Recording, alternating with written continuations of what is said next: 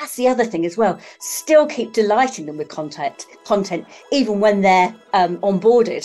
Um, you know, you still want to be um, getting that right content out to them at the right time. B2B has the potential to be electrifying. But the industry is paralysed by a culture of conservatism, scared stiff in a straitjacket of rational ideas. It's time for change. It's time to make B2B marketing visceral. Join us as we uncover and explore the truth with leading B2B marketers. This is B2B Marketing, the provocative truth. Hello, and welcome to B2B Marketing, the provocative truth. I'm Benedict, and today I'm joined by Sam Shrager, who is head of marketing at BCB Group. Sam, very warm welcome to the podcast. Thanks, Benny. Delighted to be here. Thank you. Now, as I always say, I won't have done justice with that very, very brief introduction. So it would be great for the benefit of those tuning in if you'd give a little bit of an introduction to yourself and maybe some context around BCB Group. Yeah, sure. So I've been head of marketing here at BCB Group uh, for the last three and a half years. Um, we are a payment services provider in the blockchain and crypto space, so providing payments infrastructure for companies who struggle to get that through regular traditional institutions. Um, previous to that, I was actually at a blockchain investment and advisory called NKB Group. Actually, took BCB seed round. So overall, I've been in crypto for about five and a half years now, which is uh, a long time because crypto years are pretty much like dog years. Who knows? I mean, they really are, and you you obviously saw that incredible sort of rise of crypto and the slight check, shall we say, that yes. maybe we've seen in the past uh, past year or so, which is, I mean, fascinating in itself, and we probably could do a podcast about that. But today we're going to be talking more about marketing, um, and specifically, we're going to be looking at um, content. And clearly, for B two B marketing, especially, content is a huge part of um, what you do. It's a huge part of engaging with your audience. It's a huge part of positioning what you're about, and it's a huge driver of credibility and authority. Um, but the provocative truth is, and I think this is where I'd like to sort of start our conversation, is that so many businesses are actually wasting time and money on their content because they don't really understand what it is that their audience are looking for. And also, I think further to that as well, they're not putting the right level of investment into that content creation. So actually, it often just falls flat. Is that something you agree with? Yeah, 100%. Um, it's really interesting that you say that, actually. I think it's really a case of always getting back to before you start on any content strategy or putting anything out there, you've got to think, why are we doing this? Just what mm. what is the why behind that, and really sort of get to the nitty gritty of uh, what what do we expect to see out of it as well? What what's our target and how are we going to measure it? Um, we've done a lot of work internally on sort of uh, buyer personas, um, really sort of understanding what our audience are after, what pain points they have, and we sort of try and weave that into our content strategy, be it SEO, be it thought hmm. leadership, everything we put out there to really try and address that. Um, so that that's been really helpful to have that sort of foundation of a sort of research phase before sort of jumping into just bunging content out there. Which and there's let's be honest, there's so much content out there nowadays on so many channels. It's a, a case of being a, a lot more selective about what you do do and making it impactful and with that end goal in mind of to what you want to achieve. Excellent. And you, you, I mean, you actually closed out with saying about, you know, what that end goal is. And you also sort of began your answer talking about sort of making sure we're really, really clear on the why. And, and I think as in from, from experience, um, a lot of marketers actually can't answer that. If you're saying, well, why are you doing that content program? What's it actually trying to achieve? It's like almost you're doing content for content ends in and itself, which is not the right way of approaching things. So I'd be really interested if you you talked about how you'd you know done that sort of work in terms of understanding your audience. But if you take it back that one step um, behind that when it came to sort of assessing what your business was trying to achieve and then deciding on a content program which fitted that what was the process you went through? What were the conversations you had with the business in order for you to sort of get to that stage so, I mean, that's a really important point as well, is to mm. make sure that everything you do is obviously aligning with the overall overarching mm. business objectives. Because that's the thing as well. You can get way too caught up in uh, the, the little content bubble of we, mm. we, need to get stuff out there. We need to be doing this. And not only do you forget the why, but you forget, hang on, what, where is the business going and how mm, mm. making sure we align with this. So, be that product launches, be that going into different territories, regions, be that, uh, I, I, don't know, uh, new strategies, etc., etc etc um, it, it's really important that you're sort of showcasing those key themes across the year as well as making content work hard for things like building the brand building that credibility and authority that you spoke about earlier mm. building uh, lead gen as well mm. so it's sort of weaving it all together to it's and you know quite a lot to it as well quite complex to make sure it's sort of hitting those targets that you want it to and supporting those business objectives Absolutely, and I think that again, I'm sort of talking a little bit from sort of personal experience of what I've observed that there there often isn't that sort of clarity on the exact objectives, and I think that that is definitely to the detriment of the effectiveness of of content programs that you do. Now, you then went on to speak about you know investing that time in terms of really trop- properly understanding your your audience, and clearly with content marketing, that is by definition an audience first approach. So when you went around developing those personas, what was the different bits of information that you gathered and how did you gather that to inform um, those audience personas? Really good question actually. So it's it, because we've sort of grown as a business quite quickly over the past few years, um, we almost sort of were, were, running before we could walk. So we had a, a, a big sales team in place. Um, and although we sort of as a marketing team align very closely with them, obviously they've got their objectives and uh, uh, metrics and everything. And uh, we sort of, you know, we're, we're trying to keep up with them and making sure we were fulfilling what they needed, as well as the rest of the business as well, because we're very much sort of a, a cross-functional team here.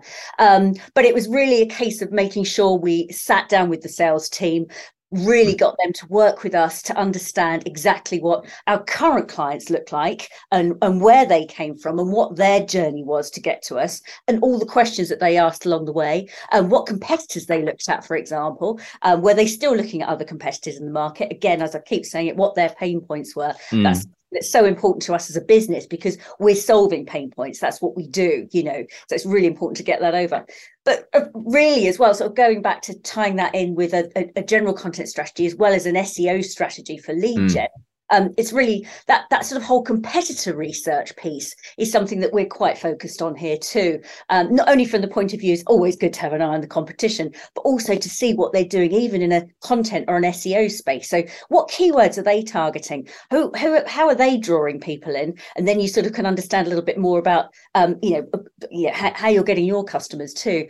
And I think it's very much sort of a bit of a an education thing as well, um, bringing that sales team or key stakeholders with you for them to understand, okay, content, uh, marketing, SEO, they're only just one part of the whole mix, really. It's all the other placements, it's everything else that we're doing, really. All those touch points that that buyer sees on their journey. Mm-hmm. Uh, to become ultimately a client just to make sure that we're sort of you know ticking off as many of those as possible and making sure that they know us on their way and then finally you mm. know come through the door and then still that's the other thing as well still keep delighting them with content content even when they're um, onboarded um, you know you still want to be um, getting that right content out to them at the right time about their you know continuing mm. pain points uh, FAQs that they may have with the system all that type of thing so it's it's a big old holistic program I guess well, I was going to ask more about SEO, and I probably will come back to that in a second. Mm. But I'm actually going to go off on a, a very brief tangent based on what you've just um, said there,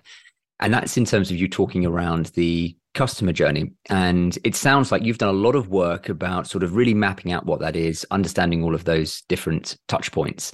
Um, now, am I correct in saying that therefore you had ownership over the customer journey within your organization? Um, and if so, do you feel that that is the right responsibility for marketing to have that overall ownership? That's an amazing question, actually, something that's much debated um, here and mm. has been throughout. Um, as I said, we've grown very quickly as a business, and this was a conversation we probably had on a strategy day about two years ago, mm. and that was really who owns the customer here. You know, is it is it sales? Is it customer success team? Is it marketing? You know, and that's at that point um, we really it's become a little bit hackneyed now, but we really adopted the whole flywheel approach, um, you know, the sort of thing that we pioneered yeah. by HubSpot, and really sort of trying to put the customer at the center of everything we do and we've done a lot of work on that internally. I think that's really helped to bring all the teams together to understand customers there doesn't matter uh, you know whatever point they are we're all looking after them we're not handing them off from mm. marketing sales and then sales to customer success we all work together to make sure that, that customers happy as Larry. And actually, therefore, because they're so delighted with the content and the service and everything, they then become that sort of evangelist for our services in the ecosystem and industry and beyond. So come back. I think we all own the customer, and we all uh, we're a very customer centric business, mm. and that whole process of sort of trying to pinpoint who does, but actually not coming up ultimately with an answer. In fact, we, we're all taking, um, you know, responsibility um, has, has meant that the, as I said, it's it's become a, an extremely customer centric business, and uh, it's not who looks after who or who does what. It's like, well, we're all working to just keep that customer as you know happy as can be. We we always really really pride ourselves on a high touch service um, from start to finish of the whole funnel, really. Mm. So that's that's uh, why it's been quite successful, yeah. I think. But it's, it has been quite a long process, and as I say, very much sort of bringing all the different um, t- uh, teams across the company to sort of have that focus. Well, I think it's it's that exercise of actually bringing it together and i mean to, to be honest quite quite literally getting it down on a piece of paper to, in terms of understanding what that customer journey looks like i mean because the additional context that you know i'm in conversations with the, the marketing team at Alan at the moment and you know we have a number of different customer journeys and they're not super integrated um, and they're certainly not all sort of documented and mapped out in one sort of single sort of system and that's something which I've tasked the, the marketing team is to actually look at that. Okay, so for 2023, let's really focus on both integrating the customer journey, but also giving marketing that responsibility for designing what that customer journey looks like. Now, everybody has a role to play, and everybody within the organization will be involved in different different parts. But giving that sort of single point of ownership and oversight, um, I'm optimistic. Obviously, speak to me again in six months, I might have a different opinion. It's going to make a really, really big difference. Um, so, so look, I, I, Alan, yeah. the, the marketing team are actually owning the customer. Then is that how it's perceived there? That's that's how we're we're setting it up. Yes. Now, look, there are you know different organisations will have different approaches, but I think that giving you know a, a person or, or, or a team that responsibility for bringing it together and then being a bit of an orchestrator of the sort of customer journey uh, is what I'm well I'm betting on is going to sort of work out just because you know if, if someone has that accountability then that should translate and I think marketing more so than any other team really are in that position to take a slightly bird's eye view. Mm-hmm. Um, you know, they they can see things both from a you know inbound sort of perspective and outbound perspective. Um, so as I said, let's let's see where we get to in six months' time. But that's definitely what the focus is going to be um, for us. So anyway, I digressed, but a very very interesting digression. Um, anyway, but we we were talking about um, SEO, and I think there's SEO and understanding sort of search has a huge implication for understanding your audience um, in terms of what they are searching for, but also, as you really, really critically said, understanding from a competitive perspective, where should you be putting your focus? Where should you be putting your paid investment as, as much as anything else? Um, if you were to just make an assessment of broader B2B marketing, what would you say is the level of understanding and proficiency of SEO? Oh, um, I I think it's interesting because I, um, so the, the, way we work is we don't look after SEO internally. We have an external agency who, mm. who run it for us, who likes real experts in the field, um, and that's always been quite a successful model for us. Actually, from the point of view, we did at one point think, should we should we bring it in house? but we found that the, the, the areas of specialism are so diverse across SEO. It's very good to have a top content writer, a, mm-hmm. a, a top tech SEO, and obviously digital PR looked after, uh, uh, you know, and, and have those people doing it, and then you can sort of dial up or dial down the activity as required. Um, I think uh, as as in B2B, I think it is often misunderstood um, and potentially the power of it as well. Um, I think a, a, a, lot of people think that it's um, valuable for e commerce sites and, and all that type of thing. Whereas, in fact, I mean, we, have seen a huge amount of success with an SEO strategy. It took a lot of time to get buy in here, um, again, because people thought we're a B2B business. Why, why would we mm. even think about SEO? But to ensure that it's it, I mean, it is about lead gen. It is a slow burn. It's a long term investment. Mm. But to ensure that your brand when again back to that sort of customer journey uh, it actually you know when people are looking for you and searching for you and your brand or your content is coming up at the top of the search engine results pages is absolutely invaluable it's building credibility it's building authority it's building your presence you know um, and it you know, it's, it's, it's as I said, uh, been incredibly successful us in, t- in terms of the sort of keyword rankings that we've had, our domain authority over the past year, and actually ultimately uh, lead gen and, and um, you know visitors to the websites. It's, uh, yeah. it's very successful. Well, I mean, ultimately, it's a it's a key brand metric. You know, we we were historically familiar with share of voice, but share of search is equally, yeah. I think, um, important there. Now, you, you, spoke there about sort of like the, the makeup of the team, and you talked about having um, a tech expert who's, who's writing that content. And, and this is another sort of hypothesis I have is that too much of B2B content is either produced by people that understand the subject matter very well but aren't very good writers or potentially are all right writers but don't understand the subject matter how much do you recognize that as a endemic issue within b2b Oh, so much. Um, so difficult. It's that balance the whole time. So we're really, really lucky as a business. We've got a wealth of expertise internally uh, across crypto, tech, finance, um, and it, it's fantastic. And everybody is obviously always happy to write content um, and we can sort of pull on that expertise. On the other hand, um, they don't have the time, the bandwidth, mm. and also they don't understand that, that the reason, perhaps back to that why of why we're producing that content. So um, we try to sort of work with them on specific briefs to give them a little bit of structure to say, well, if, if you can sort of, uh, you know, involve these key terms, um, set it out in this way and that type of thing, that will actually, it's, it's, but then again, on the other hand, sometimes we'll get more of an SEO specialist to write our content. Mm. And that content just isn't good enough on a technical basis. Mm. So it's, it's, it's very hard. And, then um, sometimes the sort of the, the more technical writers internally won't understand that the tone for SEO it helps. It's helpful. It's a little more chatty, you know, not quite as formal. It's sort of hmm. different mm. levels. Um, we've got a, a bit of a, a, plan in place to sort of overcome that um, uh, and sort of a, a, crypto glossary that we're going to be introducing on our website soon. And a lot of the big crypto brands do this from gemini copper um, crypto.com and the plan behind that is to actually have sort of different levels of content beginner intermediate and advanced covering crypto, covering blockchain, covering DeFi, etc., etc. So hopefully, then we cover off the sort of more basic language, the more basic pieces, but that highly technical piece as well that makes us look credible. But at the same time, you want those other bits of content that are actually just doing that hard-working mm. SEO job behind the scenes. So, so to, to, tuck it away in a glossary uh, is going to be our approach. And as I say, a lot of other brands are doing it, and it's, it's pretty successful. Yeah. But the, the trouble is with content every everybody thinks they can write great content um, you, you, know what it's like and uh, in actual fact it's it's got to be hard working though it's got to do a job as well. So mm. it's as i say getting that balance and trying to educate people a little bit internally to understand this is why we're doing it and this is why it's got to be not quite exactly as you'd write it but you know getting them to understand that.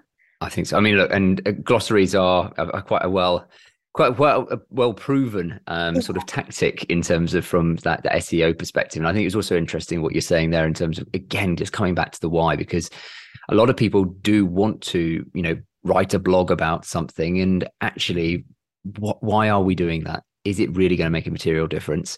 Um, and then when you often look at the metrics, um, it doesn't because it hasn't been executed in, in the right way.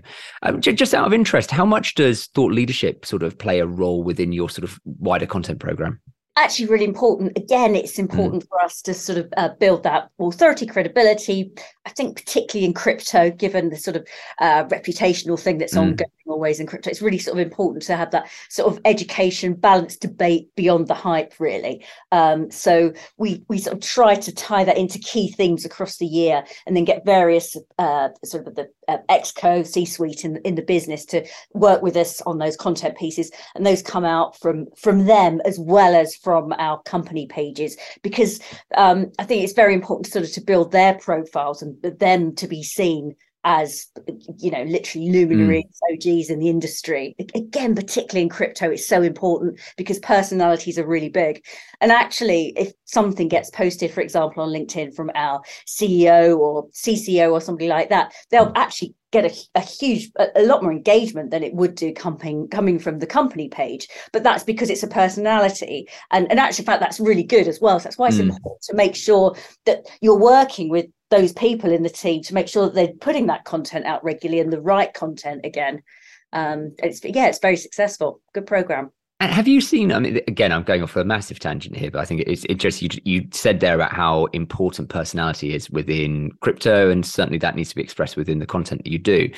Have you seen a any sort of change or a bit of a a, a sort of a maturity, if you like, over the past five years in crypto? Because crypto, probably to put it impolitely, was considered to be a little bit of the wild west, sort of the whole crypto bro sort of idea. But I think probably with some of the challenges which the industry has faced, has that sort of resulted in a degree more sort of professionalization in that sort of way of communicating? Um, have you seen that sort of shift? Yeah, definitely. Um, I mean, it was interesting. I was sort of started in crypto back in the days of the ICOs, mm. um, and there was obviously a big shakedown there. A lot of bad press, a lot, of, you know, all sorts of huge personalities were involved. Um, it was almost like something out of a Netflix series. You know, it was a it's almost unbelievable. I think crypto's definitely matured as an industry and mm. in terms of the, all the communications, absolutely. Um, it's got a lot more mainstream, um, not only in terms of crypto and institutional adoption, but actually mainstream as well in terms of the main um, sort of media outlets talking about mm. it time. I mean, we're often asked for commentary in the FT, Bloomberg, etc., etc. That didn't happen three years mm. ago, really. Um, so a- absolutely, um, I think as an industry, it's grown up, and I, I think it's a lot more widely accepted now, and, and more widely accepted as something that people, the man in the street, women in the street, want to understand. Yeah.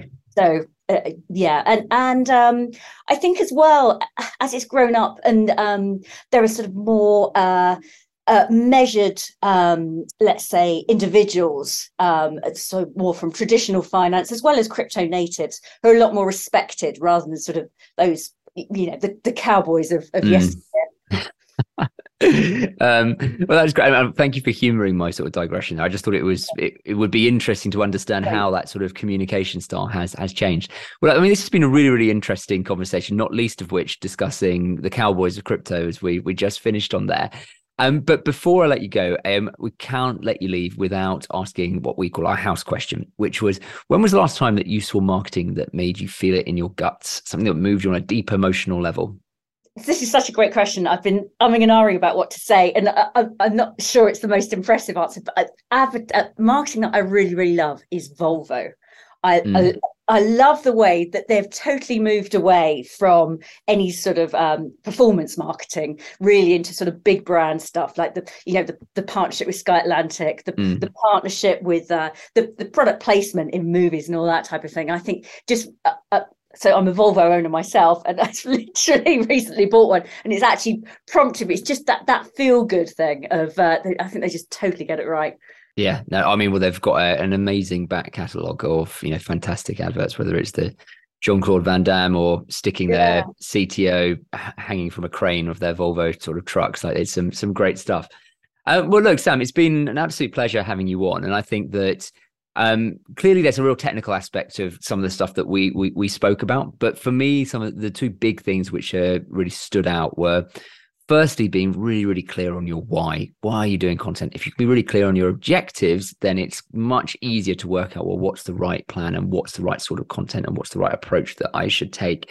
And then the second bit which i think is so so important is that uh, understanding of the customer journey and integrating of the, the, the, customer journey. I appreciate that in terms of how I'm looking at it is to give that sole single point of ownership with marketing, but whether it's the single point of ownership or whether it's that the collective responsibility that you referred to, making sure there is a shared understanding of what that customer journey is and there is one version of that truth is immensely powerful in terms of making sure that you become sort of customer orientated.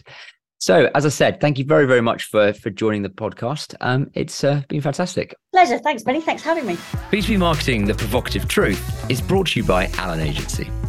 To find out more, head to alan-agency.com. You can stream B2B Marketing The Provocative Truth on Apple Podcasts, Spotify, or anywhere else great podcasts are found. And don't forget to click subscribe to ensure you don't miss out on any future episodes. On behalf of the team here at Alan, thanks for listening.